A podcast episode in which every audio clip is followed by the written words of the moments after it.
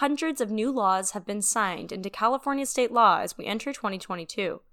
Here with the story is KCSB's Crystal Martinez. Hundreds of new laws have been signed into California state law as we enter 2022. Here with the story is KCSB's Crystal Martinez. Big changes are being made this year in the areas of healthcare, labor law, and law enforcement provisions through a new wave of California bills.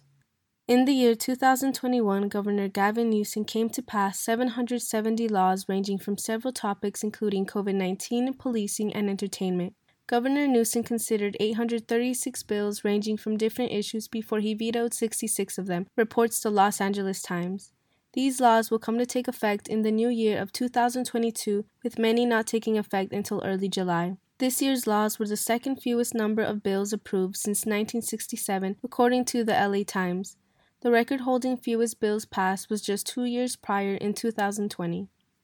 We won't be diving into all the 770 signed bills, but we will be focusing on a few notable pieces of legislation that may have an impact on your everyday life. Many of these laws are set to be put in practice by the 1st of July.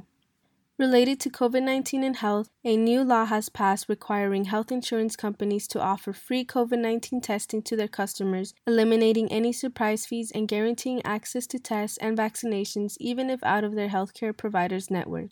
Another law passed states that electronic cigarettes will be subject to a new tax commencing July 1st to be paid by purchasers. This tax will be equal to 12.5% of the sales price, and the proceeds of this tax will go towards public health and education programs. And for those with mixed status families, beginning on May 1st, a broad array of services provided by Medi-Cal will be available to all income eligible adults aged 50 and over, regardless of immigration status. Several laws have been passed that will have an effect on policing. The majority of these laws were put in place to promote police accountability. The new law states that California law enforcement officers can lose their badges for serious misconduct, including excessive force, racial bias, and dishonesty. Secondly, officers are to immediately report incidents of excessive force that they witness and are subject to new requirements to intervene in those incidents. The policing techniques involving the serious risk of positional asphyxia, which compresses a person's airway threatening their breathing, are now illegal. Lastly, law enforcement officers must receive new training on the use of rubber bullets and tear gas and are prohibited from firing them indiscriminately into a crowd or group of persons. A handful of bills were passed that will be affecting the workplace. The one most Californians have been waiting for is the law that finalizes the six year process, which raises California's minimum wage to $15 per hour. However, businesses with 25 or fewer workers will have an additional year to comply, but are still required to raise their minimum wage to $14 per hour. Two laws have been passed that will help in the benefit of industry and farm workers. Governor Newsom passed a law where most garment industry workers must be paid hourly instead of by the number of clothing items made. A new law states that farm workers for large employers must receive overtime pay for more than eight hours of work in one day, the final step in a law signed in 2016, and double pay for more than 12 hours of work in one day.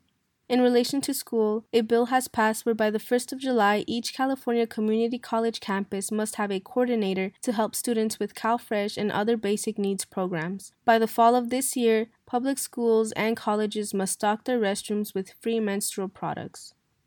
In the lifestyle section, for those who hate lengthy surveys and like their Netflix running smoothly, a law has been placed where beginning in July, businesses offering online subscriptions must allow their customers to cancel any time without further steps such as taking a lengthy survey.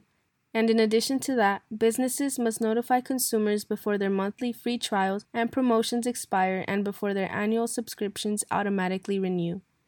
For restaurants, a law has been passed where restaurants must only provide single use utensils and only give out condiment sauces on request, beginning in June. Also, restaurants may continue outdoor dining options where alcohol is served for an additional year even after the pandemic emergency orders are lifted. This new set of California laws will bring significant changes, primarily in the areas of healthcare, the workplace, and law enforcement oversight. With KCSB News, I am Crystal Martinez.